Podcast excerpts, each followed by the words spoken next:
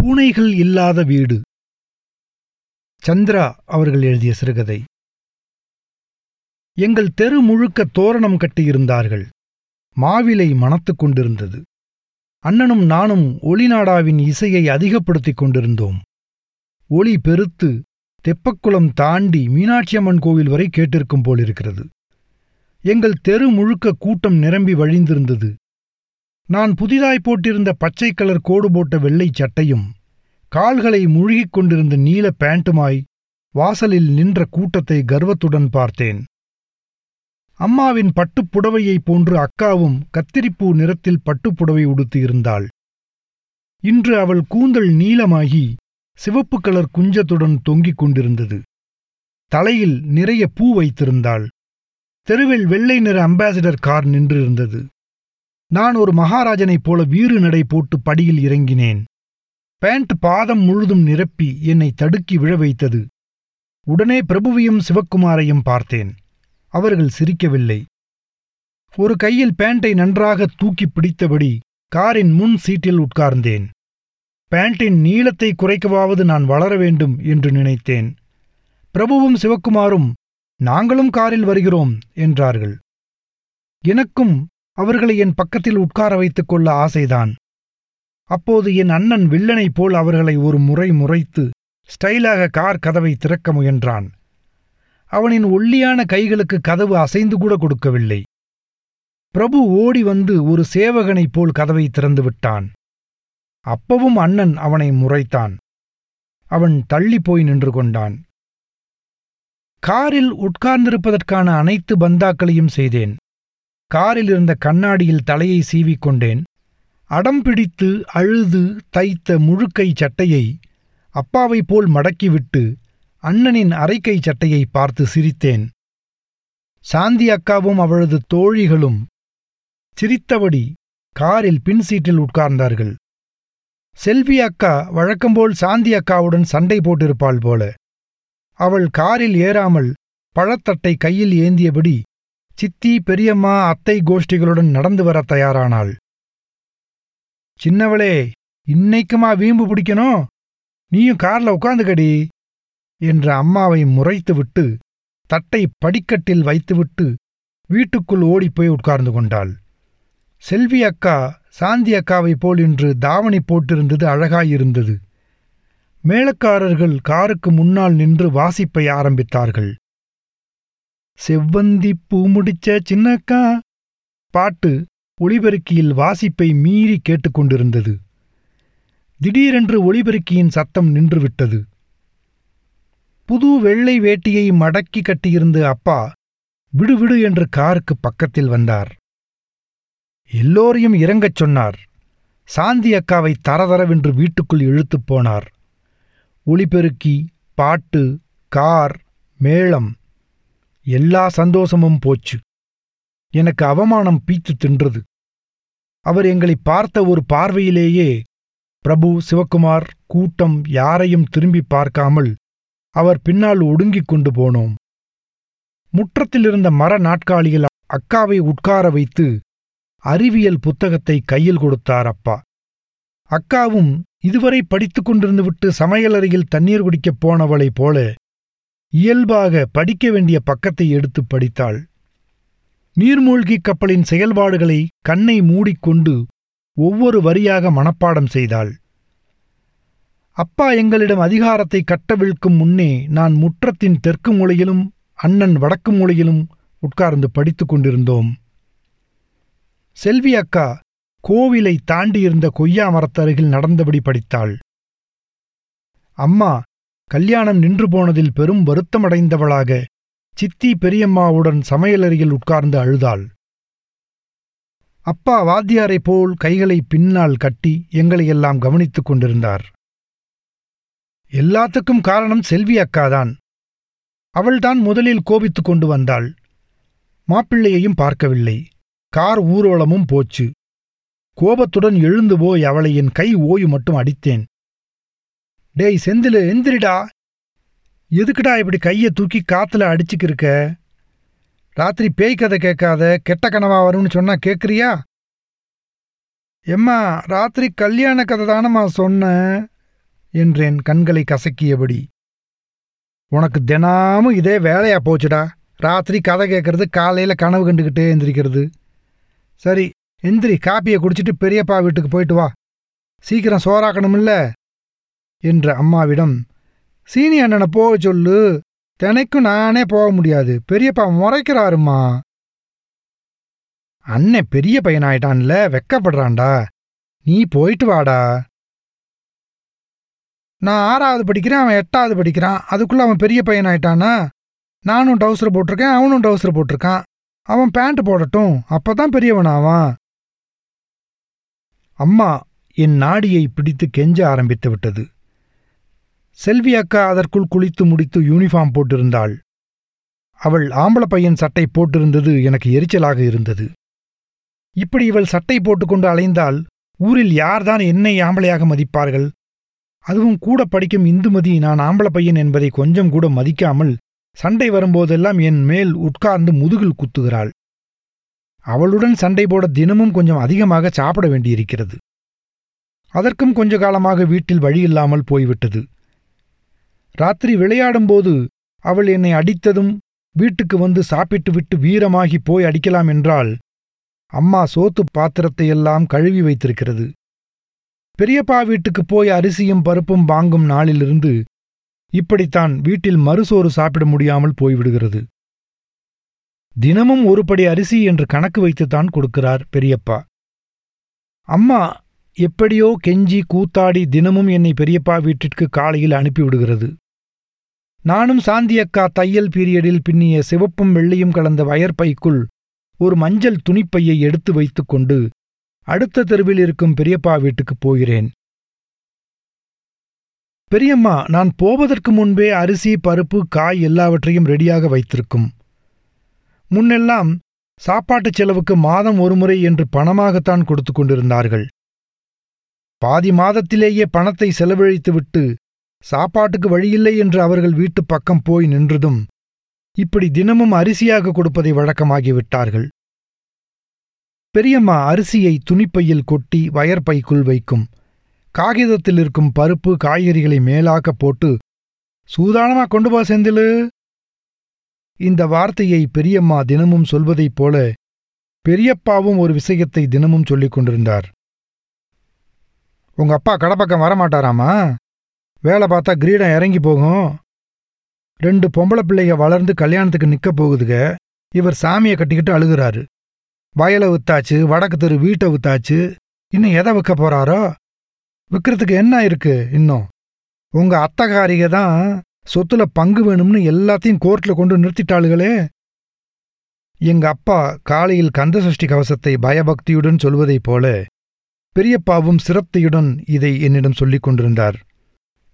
சின்ன பையன் அவங்கிட்ட போய் தினாம எதையே சொல்லிக்கிட்டு இருந்தா நல்லாவாயிருக்கு என்று சொல்லும் பெரியம்மாவை எல்லாம் அவன் தங்கச்சியை சொல்லணும். புருஷனை வீட்டுக்குள்ள பொத்தி பொத்தி வச்சுக்கிட்டு புருஷனை லட்சணமா வேலைக்கு போகச் சொல்ல துப்புல்ல என்று பெரியப்பா பேசிக்கொண்டிருக்கும் போதே அவர்கள் வீட்டின் நீளமான படியை தாண்டி குறுக்குச் சந்து வழியாக எங்க வீட்டின் பின்பக்கம் நுழைந்து வீட்டுக்குள் வந்திருப்பேன். ஊரில் எங்கள் வீட்டை கோவில் வீடு என்றுதான் கூப்பிடுவார்கள். துட்டு பெருத்திருந்த காலத்தில் என்னோட தாத்தா வீட்டோடு சிவன் கோயிலை கட்டி வைத்திருந்தார். கோவில் வாசல் வடக்குத் தெருவிலும் வீட்டு வாசல் கிழக்குத் தெருவிலும் இருக்கும். இப்படி இரண்டு தெருக்களையும் கொண்ட ஒரு செவ்வக வடிவமைப்பில் இருந்தது எங்கள் வீடு. வீட்டின் நடுவில் நான்கு பக்கமும் ஓடுகள் மேய்ந்த முற்றம் இருந்தது. முற்றத்தின் மேற்கு பக்கம் இரண்டு அறைகளும் முற்றத்தின் கிழக்கு பக்கம் இரண்டு அறைகளும் இருந்தன. ஒவ்வொரு அறைக்கும் முன்னால் வராண்டாவை போன்று கொஞ்சம் இடம் காலியாக இருக்கும். ஒவ்வொரு முற்றமும் தனித்தனி வீடு போல் இருக்கும். தெற்கு முற்றத்தினைத் தொடர்ந்து ஒரு படுக்கையறையும் ஒரு நீண்ட வராண்டாவும் தானியங்களை அடைத்து வைக்க மரத்தாலான சேந்தியும் அதனைத் தாண்டி கடைசியாக சமையலறையும் இருக்கும்.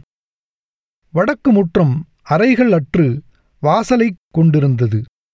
இதிலிருந்து இருபது அடி தூரத்தில் சிவன் கோயிலும் கிணறும் இருந்தன. சிவன்தான் பிரதான கடவுள் என்றாலும் பிள்ளையார் நந்தி முருகன் எல்லாமே சேர்ந்திருந்தது.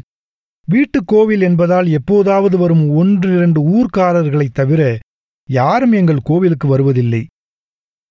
வீட்டில் கோயில் கட்டியிருந்ததுதான் எங்களின் எல்லா துன்பத்திற்கும் காரணம் என்று ஊர்க்காரர்கள் பேசிக் கொண்டார்கள். எங்கள் கோவிலில் நந்தி மட்டும் எனக்கு விருப்பமானதாக இருந்தது. அப்பா இல்லாத நேரத்தில் அம்மா வீட்டுக்குள் வேலை பார்த்து கொண்டிருக்கும்போது யாருக்கும் தெரியாமல் நந்தியில் சவாரி செய்வேன். அப்பாவோடு பூஜை செய்து கொண்டிருக்கும்போது என்மேல் சவாரி செஞ்சதை உங்க அப்பா கிட்ட சொல்லிடவா? என்பதைப் போல நந்தி பார்ப்பதாகத் தோன்றும். பார்வையை நந்தி பக்கத்திலிருந்து திருப்பிக் கொள்வேன். அது மட்டும் அப்பாவுக்கு தெரிந்தால் என்னை கொன்றே விடுவார். சாப்பிடுவது தூங்குவதைப் போல தினமும் திருவாசகமும் கந்தசஷ்டி கவசமும் படிக்க வேண்டும் என்பது எழுதப்படாத சட்டமாக இருந்தது. அண்ணன் எட்டாம் வகுப்பு போனதிலிருந்து பள்ளிக்கூடத்தில் நிறைய படிக்க சொல்றாங்க என்று காலையில் புத்தகத்தை தூக்கி உட்கார்ந்து கொள்கிறான். இன்னும் இரண்டு முழுப்பரீட்சை லீவு முடிந்தால்தான் நான் திருவாசகத்திலிருந்தும் கந்தசஷ்டி கவசத்திலிருந்தும் விடுபட முடியும். ஆனால் தமிழ் பாடத்தில் நான் தான் முதல் மதிப்பெண் வாங்கினேன். திருக்குறளை அப்பா தினமும் தலைகீழாக மனப்பாடம் பண்ண வைத்து விட்டார். நாங்கள் சாப்பிடும்போதே அப்பாவும் எங்களோடு சேர்ந்து சாப்பிட்டு வேலைக்கு போகிறவரைப் போல நாங்கள் கிளம்பும்போது அவரும் வெளியே கிளம்பி விடுவார் அப்புறம் அனுப்பானடியில் இருக்கிற அத்தனை வீட்டு பிரச்சனைகளுக்கும் சோனையா கோயிலில் இருக்கும் புங்கை மரத்தடியில் உட்கார்ந்து பஞ்சாயத்து பேச ஆரம்பித்து விடுவார். அந்த கூட்டத்தில் இவர் வயதுள்ளவர்கள் கொஞ்ச பேர்தான் இருப்பார்கள். வேலை வெட்டி செய்து ஓய்ந்து போய் வீட்டில் பொழுதை கழிக்க முடியாமல் இருக்கும் கிழடுகள் அந்த கூட்டத்தில் அதிகமாக இருக்கும். ராத்திரி கூட்டத்தில் வேலைக்கு போய்விட்டு வீடு திரும்பியிருக்கும் இவர் வயதுக்கு கீழே உள்ள இளைஞர்களோடு தெப்பக்குளத்து படிக்கட்டில் உட்கார்ந்து கதை பேசிக் கொண்டிருப்பார். வாரத்துக்கு இரண்டு நாள் இவர் வக்கீலை போய் பார்க்கும் நாளில் ஏதோ மிக பெரும் பிரச்சனை முடிக்கப்படாமல் கெட்டுப்போய் கிடப்பில் கிடக்கிறது என்பதைப் போல ராத்திரி பதினோரு மணி வரை அவசரமாக பேசிக் கொண்டிருப்பார்கள். அப்பா பேசி பேசி ஓய்ந்து கொண்டிருந்தார். பீடி சிகரெட் சீட்டு இப்படி எந்த கெட்ட பழக்கமும் இல்லை. நிறைய பேசுவார் நிறைய டீ சாப்பிடுவார். அதுவும் ஓசி டீ என்ற பேச்சுக்கே இடமில்லை. நான் எப்படிப்பட்ட குடும்பத்து ஆளு? ஒருத்தங்கிட்ட ஓசி டீ குடிக்கிறதா? என்று குடும்பப் பெருமை பேசி அடுத்தவனுக்கு டீ வாங்கித் தருவாரே தவிர அவர் யாரிடமும் ஓசி டீ குடிக்க மாட்டார். பெரியப்பாவிற்கு தெரியாமல் பெரியம்மா கொடுக்கும் சில்லறை பணத்தை வீட்டு மேற்செலவுக்குப் போக மிச்சத்தை அம்மா அப்பாவுக்கு கொடுக்கும். அப்பா வீட்டுக்கு லேட்டாக வரும் ராத்திரிகளில் நாங்கள் முற்றத்தில் பாயை விரித்து வரிசையாக படுத்திருப்போம். அப்போதெல்லாம் யாருடையதோ போல அம்மா தன்னுடைய கதையை எங்களிடம் சொல்லும். அம்மாவின் ஜாக்கெட் பின்னை நோண்டியபடி வயிற்றுச் சூட்டின் வெதுவெதுப்பில் படுத்தபடி கதையை கேட்டுக்கொண்டிருப்பேன் அம்மாவின் ஜாக்கெட் பின்னை நோண்டும் பழக்கம் வெகு நாட்களாக என்னை விட்டு போகவில்லை. அக்காக்களும் அண்ணனும் என்னை ஓயாமல் கிண்டல் செய்த பின்புதான் அதனை கைவிட்டேன். அம்மாவிடம் கதை கேட்டுக்கொண்டே அதற்கு இணையாக கற்பனையிலும் மூழ்கிவிடுவேன். செல்வி அக்கா சாந்தி அக்கா சீனி அண்ணன் எல்லோரும் கதையை கேட்டுக்கொண்டிருந்தாலும் அம்மா என்னை பார்த்துதான் கதையை சொல்லிக் கொண்டிருக்கும். என்னடா செந்திலு கதையை கேட்கறியா? என்று என் கற்பனையை அறிந்தது போல அவ்வப்போது கடிவாளத்தை போட்டு கதையை தொடர்ந்து சொல்லும். உலகத்தில் மிக சுவாரஸ்யமானதும் நெகிழ்வானதும் எங்க அம்மா வாழ்ந்த கதைதான் என்று நினைத்துக் கொள்வேன். வாழ்க்கையைச் சொல்லித் தீர்ந்து போன அம்மா ஒரே கதையை வேறு வேறு வடிவங்களில் மாற்றிச் சொல்லும். ராஜாராணி கதை சொல்லும்போது முதல்ல ராணி சந்தோஷமாக இருப்பாள். அப்புறம் ராணியோட வாழ்க்கை அலைபுரண்டு சோகமாயிடும். இல்லையென்றால் கொடுமைப்பட்டு வேலைக்காரியாக இருக்கும் இளவரசி ஏஞ்சலாக மாறிவிடுவாள். அம்மா சொல்லும் எல்லா கதைகளும் சந்தோஷமும் துக்கமும் சேர்ந்ததாகத்தான் இருக்கும்.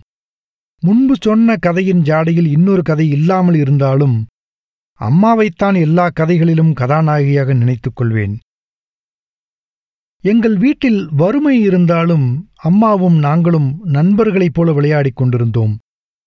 எது வாங்கி சாப்பிட்டாலும் அம்மாவுக்கும் சேர்த்து ஐந்து பங்காக்கி சாப்பிடுவோம்.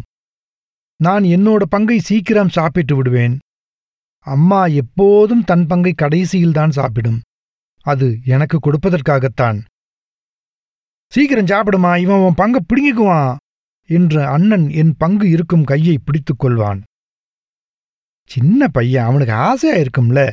இனிமே நான் சாப்பிட்டு என்ன ஆகப் போகுது என்று தன் பங்கில் பாதியை அம்மா கொடுத்துவிடும் எனக்கு விவரம் தெரிய தெரிய என் பங்கை கடைசியாக சாப்பிட்டேன். திருடன் போலீஸ் விளையாட்டு தாயம் ஒளிந்து விளையாடுவது என்று விளையாடி தீர்க்காத தனது இளமை காலத்தையெல்லாம் அம்மா சரிக்குச் சமமாக எங்களோடு பகிர்ந்து கொண்டது. கையில் பணம் புழங்கவில்லை என்றாலும் வீட்டில் இருந்த பல பொருட்கள் நாங்கள் வசதி படைத்தவர்கள் என்பதை எங்களை அறியாமல் எங்களுக்குள் ஞாபகப்படுத்திக் கொண்டே இருந்தது. சுவருக்குள் புதைந்திருக்கும் மர அலமாரிகள் நீளமான சமையலறை முற்றத்துப் பெரிய மரத்தூண்கள் இப்போது காலியாக கிடக்கும் தானியச் சேந்தி.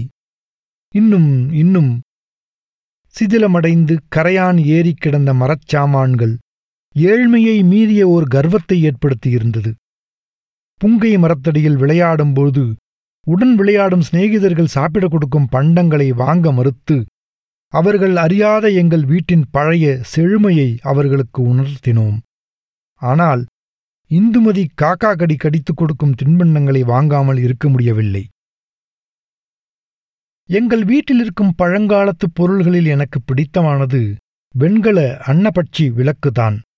பம்பரம் மாதிரியான குடுவை அமைப்பில் இருக்கும் நடுப்பகுதி கீழ்ப்பகுதியில் இருக்கும் திரிபோட்ட விளக்கு நடுப்பகுதியோடு திருகு போட்டு இணைந்திருக்கும். வெண்கலத்தின் அன்னபட்சி உருவம் செய்யப்பட்டு அது குடுவையின் மேல் பகுதியில் அழகுக்காக பொருத்தப்பட்டிருக்கும்.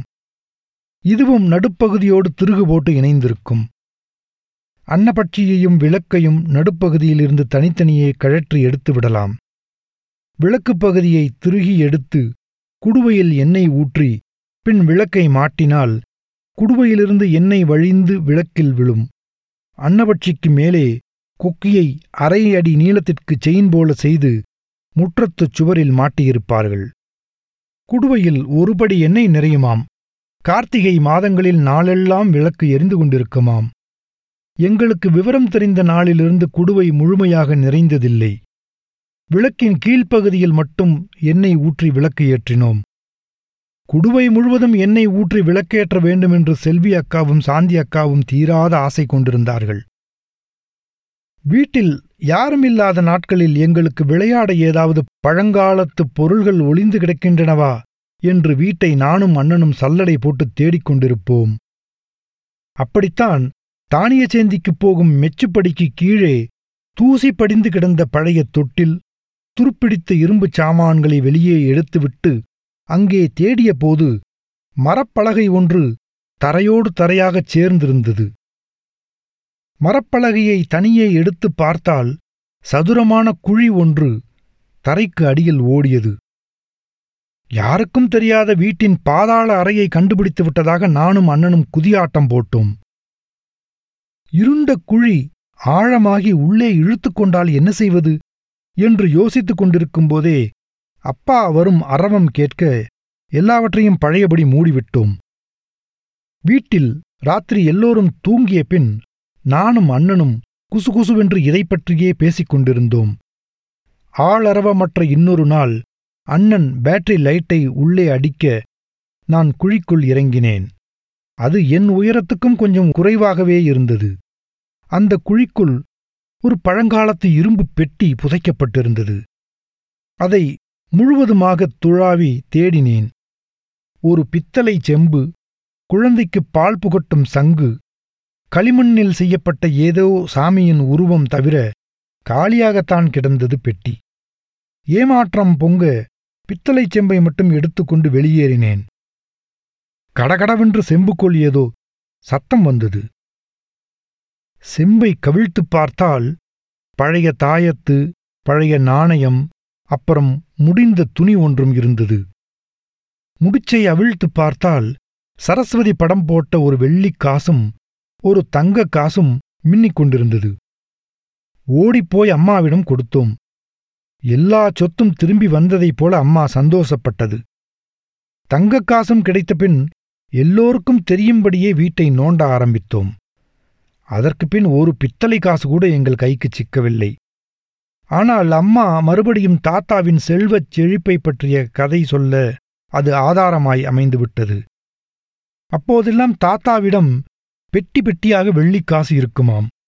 மாதம் ஒருமுறை பௌர்ணமி வெளிச்சத்தில் வெள்ளிக்காசையெல்லாம் காயப்போடுவாராம். பளீரென்று மின்னும் நிலா வெளிச்சம் பட்டால் வெள்ளி கருத்துப் போகாமல் பளபளவென்று அப்படியே இருக்குமாம். அம்மா இப்படி கதை சொல்லியே தன்னைத்தானே திருப்திப்படுத்திக் கொண்டது. நல்லா படிக்காம சொத்தை நம்பி இருந்ததால தானே எந்த வேலைக்கும் போக முடியாம போச்சு. படிக்காததால கோர்ட்டு கேஸுன்னு ஏமாந்து போயாச்சு. நாங்களாவது படித்து பேங்க் ஆபீசர் கலெக்டர் டாக்டர் என்று பெரிய வேலையில் இருக்க வேண்டும் என்று அப்பா ஆசைப்பட்டார். சர்வாதிகாரியைப் போல வீட்டில் அமர்ந்து கொண்டு எங்களை அட்டம் பிசக விடாமல் படிக்கச் சொல்லுவார். எப்போதும் புத்தகமும் கையுமாக இருக்க வேண்டும் என்று வெறிகுண்டு அடக்கினார். அக்காக்களை சமையலறை பக்கம் கூட எட்டி பார்க்க விடமாட்டார். வீட்டுக்குத் தேவையான தண்ணீரையும் கிணத்திலிருந்து அவரே எடுத்தார். எங்களுக்கு கிடைத்த குறைந்தபட்ச வீட்டு வாடகையிலும் ஒத்தி கிடைத்த வரன்கட்டை வயலை. அம்மா அப்படி இப்படி என்று பணத்தை சேர்த்து வைத்து திருப்பி அதை வாரத்திற்கு விட்டதில் கிடைத்த நெல்லும் எங்களின் வருஷ சாப்பாட்டுக்கு சரியாய் போய்விட்டது. சாந்தி அக்கா எம்எஸ்சி முதல் வருஷம் படித்துக் கொண்டிருந்தது. அது காலேஜுக்கு போய்க்கொண்டே பிள்ளைகளுக்கு டியூஷன் சொல்லிக் கொடுத்தது. சின்ன அக்கா பிஏ மூன்றாம் வருஷமும் சீனி அண்ணன் பிஎஸ்சியும் படித்துக் கொண்டிருந்தார்கள். அப்பா இப்போதெல்லாம் பேச்சையும் டீயையும் குறைத்துக் கொண்டார். குடும்பத்து பெருமைகளையெல்லாம் பிள்ளைகளின் படிப்பில் மீட்டெடுத்து விடலாம் என்று அவர் மனதில் புது நம்பிக்கை விட்டிருந்தது. அக்கா படிப்பிற்குத் தேவையான புத்தகங்களை விலைக்கு வாங்க முடியாதென்பதால் அப்பா மதுரையில் இருக்கும் சென்ட்ரல் நூலகத்திலும் யூனிவர்சிட்டி நூலகத்திலும் உறுப்பினர் ஆனார். அக்காக்கள் அண்ணன் எழுதி கொடுக்கும் புத்தகங்களை பகலெல்லாம் நூலகத்தில் தேடி அலைந்தார். தேவையான பக்கங்களை ஜாக்ஸ் எடுத்து வைத்துக்கொண்டு அவர்கள் படித்தார்கள். சொத்தில்லாம வேலைக்கு போகாம பிள்ளைகளை படிக்க வச்சுட்டாருப்பா என்று ஊர்க்காரர்கள் அப்பாவை பெருமையாகச் சொன்னார்கள். வீட்ல கஞ்சிக்கு இல்ல அதுல பிள்ளைகளுக்கு படிப்பு என்ன வேண்டி கிடக்குன்னு பெரியப்பா பொறுமிக் கொண்டிருந்தார். நான் இப்போது பேண்ட் போட்டு ப்ளஸ் ஒன் போய்க் கொண்டிருந்தேன். இப்போதெல்லாம் பெரியப்பா வீட்டுக்கு பையை எடுத்துப் போவதில்லை. ஆனால் அக்கா கல்லூரியில் ஏதாவது ஃபங்க்ஷன் என்றால் பெரியம்மா மகள் சுமதி அக்காவிடம் போய் நல்ல பூ போட்ட சேலை வாங்கி வா என்று அனுப்பிவிடுகிறது. நல்ல சேலைய கொடுடி என்று பெரியம்மா சொல்வதை காதில் வாங்காமல் சிறிதும் விருப்பமின்றி தன்னிடம் இருக்கும் மிக மோசமான சேலையை தூக்கிக் கொடுக்கும் சுமதி அக்கா. அதுவே சாந்தி அக்காவிற்கு சந்தோஷமாகத்தான் இருக்கும். எப்போதும் கட்டும் மூன்று சேலையை தவிர்த்து இன்னொரு சேலை கட்டிக்கொண்டு போவதே திருப்தி தந்தது. அக்கா முகம் சந்தோஷமாகிவிடும். அக்காவிற்கு எந்த சேலையை கட்டினாலும் அழகாக இருப்பது வேறு சுமதி அக்காவிற்கு எரிச்சலாக இருந்தது. படிப்புச் செலவு கட்டுக்கடங்காமல் போய்க் கொண்டிருந்தது. ஆனால் அவருடைய சந்தோஷமெல்லாம் மிக பக்கத்தில் இருந்தது. இன்னும் ஒன்றிரண்டு வருடங்களில் எல்லாம் சம்பாதிக்கப் போகிறார்கள் என்பதே அவர் வாழ்வதற்கான புது உத்வேகமாக இருந்தது. பிள்ளைகள் படிப்பை முடிக்கும் நேரத்தில் காரியத்தை கெடுத்துவிடக்கூடாதென்று அவர் ஒருபோதும் செய்யத் துணியாத காரியத்தை செய்தார். ஏற்கனவே நாங்கள் வாடகைக்கு விட்டிருந்த தெற்குத் தெரு வீட்டில் இருந்து கொண்டு இந்த வீட்டை வாடகைக்கு விடலாம் என்று அம்மா சொன்னபோதெல்லாம் எங்க அப்பா வாழ்ந்த பூர்வீக வீட்ல வேற எவனும் காலடி எடுத்து வைக்கிறதா? என் உயிரே போனாலும் அதை செய்ய மாட்டேன் என்றவர் எங்கள் கோயில் வீட்டு முற்றத்தை வாடகைக்கு விட முடிவு செய்தார். இரண்டு சமையலறையை கட்டி இரண்டு குடும்பங்களை வாடகைக்கு அமர்த்தினார். ஒவ்வொரு வீட்டுக்கும் நானூறு நானூறு என்று எண்ணூறு கிடைத்தது. வீட்டின் நிதி நிலைமைக்கு அது உதவியாகத்தான் இருந்தது. ஆனால் நாங்கள் எங்கள் முற்றத்தை இழந்திருந்தோம். அதற்குப் பின் எங்கள் முற்றத்து விளையாட்டுகளும் பேச்சுகளும் அம்மா சொல்லும் கதைகளும் எங்களை விட்டுப் போயிருந்தது. தெற்கு முற்றத்தினை தாண்டியிருக்கும் பகுதியில் நாங்கள் குடியிருந்தோம். செல்வி அக்காவும் சாந்தி அக்காவும் அறையுனுள் போய் ஓயாமல் படித்துக் கொண்டிருந்தார்கள். அண்ணன் வராண்டாவில் உட்கார்ந்து படித்துக் கொண்டிருந்தான். எல்லோரும் தனித்தனி தீவுகளாக படிப்பில் மூழ்கிவிட்டார்கள். நான் நன்றாக படிக்கவில்லை உருப்படாமல் போகப் போகிறேன் என்று அப்பா வழக்கம்போல என்னை திட்டிக் கொண்டிருந்தார். வாடகைக்கு விடப்பட்ட மேற்கு பக்க முற்றத்தில் ஒரு கணவன் மனைவி அவர்களின் குழந்தை மூவரும் குடியிருந்தனர். ராத்திரியில் குழந்தையின் அழுகை முற்றம் முழுதும் நிரம்பி கனத்து கிடந்தது. பகல் முழுக்க முற்றத்தில் எப்போதும் ஆட்கள் நடமாடிக் கொண்டிருந்தார்கள். அப்பளம் போடும் சிறு கம்பெனிக்கு கிழக்கு முற்றத்தினை வாடகைக்கு விட்டிருந்தோம். சாயம் மங்கிய சேலையும் உடைந்து கொண்டிருக்கும் கண்ணாடி வளையல்களை அணிந்திருந்த பெண்களும் சேலை கட்டும் பருவம் வந்தும் தாவணி உடுத்தி இருந்த பெண்களும் செல்வி அக்காவையும் சாந்தி அக்காவையும் ஞாபகமூட்டி கலக்கமடையச் செய்தார்கள். அவர்களும் எங்களைப் போல சிரிப்பை மறந்தவர்களாகவோ அல்லது முற்றத்தை இழந்தவர்களாகவோ இருக்கலாம். ஏக்கங்களின் பெருமூச்சுகளை சுமந்திருக்கும் முற்றத்தினை நான் முழுவதுமாகத் துறக்கத் தொடங்கினேன். முற்றத்து ஓடு நனைந்து கிடக்கும் ஐப்பசி மாத மழைக்காலத்தில் என்னோடு எப்போதும் சண்டை போடும் இந்துமதியை அவங்க மாமாவிற்கு கல்யாணம் பண்ணி கொடுத்தார்கள். அவளும் நானும் ஒரே வயதில் இருந்தோம். அவள் கல்யாணம் பண்ணி போனதும் நான் என்னை ஒரு இளைஞனைப் போல் உணர்ந்தேன். எனக்கான காதலியை நான் கண்டுபிடிக்கவில்லை என்றாலும் காதல் உணர்வு மனத்திற்குள் துருத்திக் கொண்டு நின்றது. வறுமையை மீறி ஒரு சந்தோஷம் புதிதாய் வேர் கொண்டிருந்தது தண்ணீர் இல்லாமல் வற்றி கிடக்கும் காலங்களில் நண்பர்களோடு சேர்ந்து தெப்பக்குளத்திற்குள் கிரிக்கெட் விளையாடிக் கொண்டும் தண்ணீர் நிறைந்திருக்கும் காலங்களில் படிக்கட்டில் உட்கார்ந்து கதை பேசிக் கொண்டும் இருந்தபோது எங்கள் வீட்டுக்கு ஒரு சாம்பல் பூனை வந்தது. எங்கள் பக்கத்து வீட்டுக்கு குடிவந்திருந்த சாம்வேல் பாதிரியாரின் வீட்டு பூனைதான் அது. சாயங்கால வேளையில் ஜெபக்கூட்டம் நடந்தது அந்த வீட்டில். ஜெபக்கூட்டம் நடக்கும்போது உருகி உருகி மன்னிப்பு கேட்கும் வயிறு கனத்த மனிதரின் கால்களுக்கிடையே பூனை ஓடி அவரை ரத்தம் பிரிய பிராண்டிவிட்டது. பாதிரியாருக்கு கோபம் பொத்துக்கொண்டு வர சாம்பல் பூனையை கையிலிருந்த ஜெபக்கட்டையால் அடித்து விலகி ஓடச் செய்தார். பூனை பெருங்கத்தலாக தன் எதிர்ப்பை தெரிவித்துவிட்டு எங்கள் வீட்டு மதில்களில் நடக்க ஆரம்பித்தது. பாதிரியாரின் ஜெபக்கூட்டத்திலிருந்து தப்பி வந்த பூனைக்கு அப்பாவின் கந்தசஷ்டி கவசம் பாடாய்ப்படுத்தியது.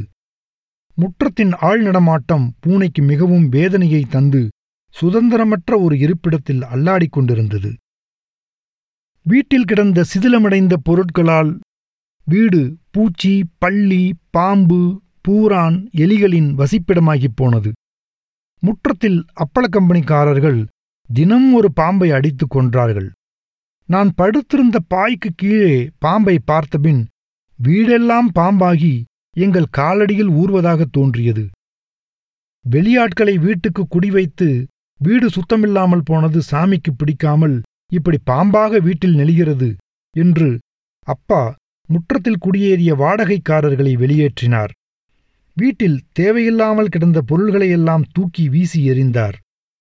வீட்டை சுத்தம் செய்யும்போது இரண்டு பாம்புகள் அப்பாவின் கைக்குச் சிக்காமல் கோவில் பக்கம் ஊர்ந்து ஒளிந்து கொண்டது. எங்கள் முற்றம் திரும்ப கிடைத்தது. ஆனால் அதில் பழைய சந்தோஷம் இல்லை. அம்மா கதை சொல்வதை நிறுத்திவிட்டது. முன்பு போல் முற்றத்தில் பாய் விரித்து வரிசையாக படுத்து உறங்குவது இல்லை.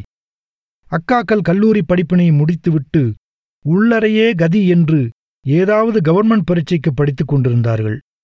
நானும் கல்லூரியில் முதல் வருடம் சேர்ந்து விட்டாலும் இன்னும் மனதளவில் அன்பை தேடும் சிறுவனாகவே இருந்தேன். வீட்டில் எல்லோரும் என்னை ஒரு இளைஞனைப் போலவே நடத்தினார்கள். அப்பா இப்போது எதற்காகவும் கை ஓங்குவதில்லை. மடியில் சாய்த்துக் கொள்ளும் அம்மாவின் ஸ்பரிஷத்தை இழந்தேன். எல்லோரும் என்னிலிருந்து தூரமாகிப் போனார்கள். பிடிநழுவிப் போன அம்மாவின் கைகளை இறுகப் பற்றிக் கொண்டேன். சமைக்கும் போதெல்லாம் அம்மாவுக்கு உதவி செய்து சிநேகிதத்தை வளர்த்துக் கொண்டிருந்தேன். அம்மாவின் பார்வையில் படவென்றே ஓயாமல் தடுக்கி தடுக்கி விழுந்தேன். நான் ஒவ்வொரு முறையும் தடுக்கி விழப்போகும் வேளையில் டேய் செந்திலு பாத்துடா என்று அம்மா பதறி துடிக்கும்போது அம்மாவிற்கு என்மேல்தான் அதிக பாசம் என்று நினைத்துக் கொள்வேன். ஒரு நாளும் அம்மாவை விட்டு பிரிந்திருக்க முடியாது என்று தோன்றியது. ஏண்டா எப்ப பார் அம்மாவை பயமுறுத்துற? என்று சீனி அண்ணன் என்னை திட்டியது. அண்ணனும் என்னைப் போலவே அம்மாவின் மேல் யாரும் அறியாத தனிப்பிரியத்தை வைத்திருந்தது. தினம் தினம் தொடரும் தன் பால்யகால கனவினை அம்மா மறந்துவிட்டது. மகள்களின் திருமணத்தைப் பற்றி யோசிக்கும்போது பெருமலையை தலையில் தூக்கி வைத்திருக்கும் சுமையுடன் மருகிப் போனது. சாந்தி அக்காவிற்கு மாப்பிள்ளை பார்த்தார்கள். மாப்பிள்ளை நல்ல வேலையில் இருந்தார் ஓரளவு வசதியும் இருந்தது. அக்கா படித்திருப்பதால் பத்து பவுன் நகை போட்டால் போதும் என்றார்கள். வீட்டில் ஒரு பொட்டு தங்கமில்லை. இந்த கல்யாணம் நடக்குமென்று யாருக்குமே நம்பிக்கை இல்லை. சாந்தி அக்கா மூளையில் உட்கார்ந்து அழுது கொண்டிருந்தது. கட்டிக்கொள்வதற்கு நல்ல சேலை கூட இல்லை அப்புறம் நகைக்கு எங்கே போவது? இப்போது அம்மா பெரியப்பா வீட்டிற்கு போனது. நகையோடு திரும்பி வந்து சாந்தி அக்கா கழுத்தில் பத்து பவுன் பெருமானமுள்ள நகையும் மீதி நகையை செல்வி அக்கா கழுத்திலும் போட்டது. பெரியப்பாவிற்கு கோவில் கட்டி கும்பிடலாம் என்று செல்வி அக்காவும் நானும் பேசிக்கொண்டோம் எல்லாம் தெரிந்ததைப் போல சீனி அண்ணன் பேசாமல் இருந்தது. என்னை விட அண்ணனிடம்தான் அம்மா இன்னும் ரகசிய பகிர்வினை கொண்டிருந்தது. அம்மா வாய் திறந்து இது நம்மளோட நகை தாண்டா? என்றது. ஒன்றும் புரியாமல் அம்மாவையே பார்த்து கொண்டிருந்தேன். நம்ம சொத்து கோர்ட்டு கேஸுன்னு போயிட்டு இருந்தப்போ பெரியப்பா ஜவுளிக்கடையிலும் பெருத்த நஷ்டமா போச்சு. தன்னோட நகைகளை கொடுத்தும் பணம் பத்தலன்னு அக்கா எங்கிட்ட வந்து நகையை கொடு தொழில் விருத்தியானதும் திருப்பி தந்துடுறேன்னு கேட்டுச்சு. நம்ம வீட்லயும் இருக்கிற பொருளெல்லாம் அழிஞ்சுக்கிட்டே போகுது. அதாவது மிஞ்சட்டுமேன்னு தான் அதை கணக்கில் வைக்காம விட்டுட்டேன். பெரியப்பா நகையை திருப்பி கொடுக்குறேன்னு சொன்னப்பெல்லாம் வேணான்னுட்டேன். அதுக்கு வட்டி மாதிரித்தான் தின தினம் சாப்பாட்டுக்கு அரிசி கொடுத்தாங்க என்றதும் எனக்கு கண்ணீர் மிதந்து கொண்டு அம்மாவின் மேல் கோபமாக வந்தது. ஒவ்வொரு நாளும் ஒரு பிச்சைக்காரனைப் போல அவங்க வீட்டுக்கு வாசற்படியில் வெர்க்கம் பீத்து தின்ன கூணி குறுகி நின்று அரிசியை வாங்கி வந்திருக்கிறேன். அதுவும் பெரியப்பா பையனுடன் கூட விளையாடும்போது நான் ஜெயித்தாலும் அவனுக்கு விட்டு கொடுக்க வேண்டியிருந்தது. இல்லையென்றால் நாளைக்கு எங்க வீட்டுக்கு அரிசி வாங்க வாடி. எங்க அப்பா கிட்ட சொல்லி கொடுக்க விடாம செய்யறேன் என்பான். அம்மா என்னை பழி வாங்கி விட்டதாக மொட்டை மாடியில் தனிமையில் அழுது கிடந்தேன். டேய் இத போய் பெரிய விஷயமா எடுத்துக்கிட்டு என்று எல்லோரும் என்னை சமாதானம் செய்தார்கள். அம்மாவைத் தவிர யாரும் என் வழி அறியாதவர்களாக இருந்தார்கள். அம்மா மட்டும் என் கைகளை பிடித்து கெஞ்சியது. சாந்தி அக்காவிற்கு கல்யாணம் முடிந்து இரண்டு மூன்று மாதங்களிலேயே செல்வி அக்காவிற்கு கல்யாணம் முடிந்தது. அப்பா ஒத்திக்கு கிடந்த தெற்குத்தெரு வீட்டை விற்று கல்யாண செலவுக்கு பயன்படுத்திக் கொண்டார். அக்கா பற்றிய என் கல்யாண கனவில் வந்தது போல அப்பா நடந்து கொள்ளவில்லை. எல்லா வேலையும் உற்சாகமாக அவரே செய்து முடித்தார். அக்காக்களை வீட்டில் இருக்காமல் வேலைக்கு போகச் சொன்னார். சீனி அண்ணனுக்கு சிவகங்கையில் புரொஃபசர் வேலை கிடைத்தது. நானும் அம்மாவும் அப்பாவும் வீட்டில் தனித்திருந்தோம். எங்களுக்கிடையேயான பேச்சுவார்த்தை குறைந்து போயிருந்தது. மசக்கையில் மயங்கிக் கொண்டிருந்த சாம்பல் பூனை மதிலிலிருந்து இறங்கி மெச்சில் தானிய அறையில் ஒதுங்கிக் கொண்டது. ஐந்து பூனைக்குட்டிகளை பிரசவித்தது சாம்பல் பூனை. அம்மா தானிய அறையில் ஒரு வட்டியில் பாலை ஊற்றி வைத்தது. சாம்பல் பூனை குட்டி பூனையை வாயில் கவ்வி ஒரு இடத்திலிருந்து இன்னொரு இடத்திற்கு கொண்டு செல்லும் அழகை பார்த்து அம்மா மகிழ்ச்சி கொண்டது. சாம்பல் பூனை பாதிரியார் வீட்டை முழுவதுமாக மறந்து அதன் குட்டிகளுடன் எங்கள் முற்றத்து வெளியில் நடந்து திரிந்தது. பூனையின் பொருட்டு நானும் அம்மாவும் பழையபடி சிநேகிதமானோம். சாம்பல் பூனையையும் அதன் குட்டிகளையும் பற்றி வாயோயாது அம்மா பேசிக் கொண்டிருந்தது. இரண்டு பூனைகளை நாய் கவ்விக் கொண்டு போனதும் சாம்பல் பூனை வெறி கொண்டு என்ன செய்தும் வீட்டில் பெருகிக் கிடந்த எலிகளை துப்புரவாக வீட்டிலிருந்து அடித்து துரத்தியது. கருப்பி சிவப்பி பொன்னி என்று ஒவ்வொரு பூனைக்கும் ஒரு பெயர் வைத்து நானும் அம்மாவும் கூப்பிட்டோம். சாம்பல் பூனையை மற்றும் பெரிய பூனை என்றோம். டேய் அந்த கருப்பிக்கு எவ்வளவு திமிரு பாருடா. நான் வச்ச சோறா சாப்பிடாம அப்படியே வச்சிருக்கு. கருப்பியும் சிவப்பியும் சண்டை போட்டுச்சுடா. தினமும் நான் கல்லூரியிலிருந்து திரும்பும்போது இப்படி பூனைகளைப் பற்றிய கதைகளை மட்டுமே சொல்லிக் கொண்டிருந்தது அம்மா. நானும் பதிலுக்கு இந்த கருப்பி அப்படியா செஞ்சுச்சு? நான் கவனிச்சுக்கிறேன். என்பேன். பொன்னி யாருக்கும் தெரியாமல் காணாமல் போன அன்று அம்மா சாப்பிடாமல் தூங்கியது. பிள்ளை பாசம் போல பூனை பாசமும் அம்மாவிற்கு ஒட்டிக்கொண்டது சேட்டை செய்யும் சிறுவனை கண்ணெதிரிலேயே வைத்திருப்பது போல கருப்பி பின்னாடியும் சிவப்பி பின்னாடியும் அம்மா அலைந்து கொண்டிருந்தது. எங்க அம்மாவின் குழந்தைகளைப் போல கருப்பியும் சிவப்பியும் அம்மா மடியில் படுத்து உறங்கியன கருப்பி பாலை மட்டும் விரும்பி சாப்பிடும். மற்ற பொருள்களை மோந்து கூட பார்க்காது. சிவப்பி எது கொடுத்தாலும் சாப்பிட்டுக் கொள்ளும். சாந்தியக்கா பிரசவத்துக்கு அம்மா போயிருந்த நேரத்தில் கருப்பியும் ஒரு நாள் காணாமல் போனாள். அக்கா வீட்டில் இருந்த அம்மாவிடம் இதை நான் தெரியப்படுத்தவில்லை. வீட்டுக்கு திரும்பிய அம்மா நான் கருப்பிக்கு பால் ஊற்றாததால் தான் அது வீட்டை விட்டு ஓடிப்போனது என்று என்மேல் குறைப்பட்டு கொண்டது. தான் ஆசைப்படும் அனைத்தும் இப்படி பாதியிலேயே முறிந்து போகும் துரதிருஷ்டத்தை நினைத்து பெருங்கவலை கொண்டது அம்மா.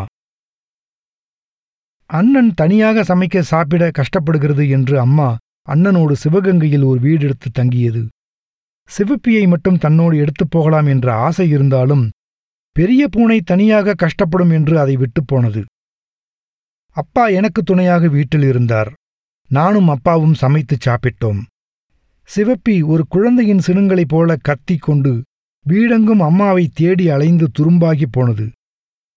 கடைசி செமஸ்டர் முடிந்ததும் சிவகங்கைக்கு உடனே வரச் சொல்லி அம்மாவும் அண்ணனும் கடிதம் எழுதினார்கள். சிவப்பி எப்படி இருக்கு? என்று அம்மா விசாரித்து எழுதிய கடிதத்திற்கு தெருவில் அடிபட்டு சிவப்பி செத்துப்போனது என்று சொல்லாமல் சிவப்பியும் எங்கோ போய் காணாமல் போனது என்றேன். அதற்குப் பிறகு வந்த கடிதங்களில் மீதமிருந்த பெரிய பூனையைப் பற்றி ஒரு வார்த்தையை கூட அம்மா குறிப்பிடவில்லை. எலிகளை வேட்டையாடி ஓய்ந்த பெரிய பூனை தானிய சேந்தியில் செத்துக் கிடந்தது பற்றியும் அதை புதைத்த அன்று என்மேல் வீசிய பூனை வாசனையை பற்றியும் அம்மாவிடம் சொல்லவில்லை. முற்றத்து வீட்டை அடைத்து போட்டுவிட்டு நானும் அப்பாவும் சிவகங்கைக்கு போன பின்பும் அம்மா பெரிய பூனை எப்படி இருக்கு? என்று கேட்கவில்லை. அதற்கு மேல் பூனையின் தொடர்பாக எந்த கெட்ட செய்தியையும் அம்மா அறிய விரும்பாமல் இருந்தது.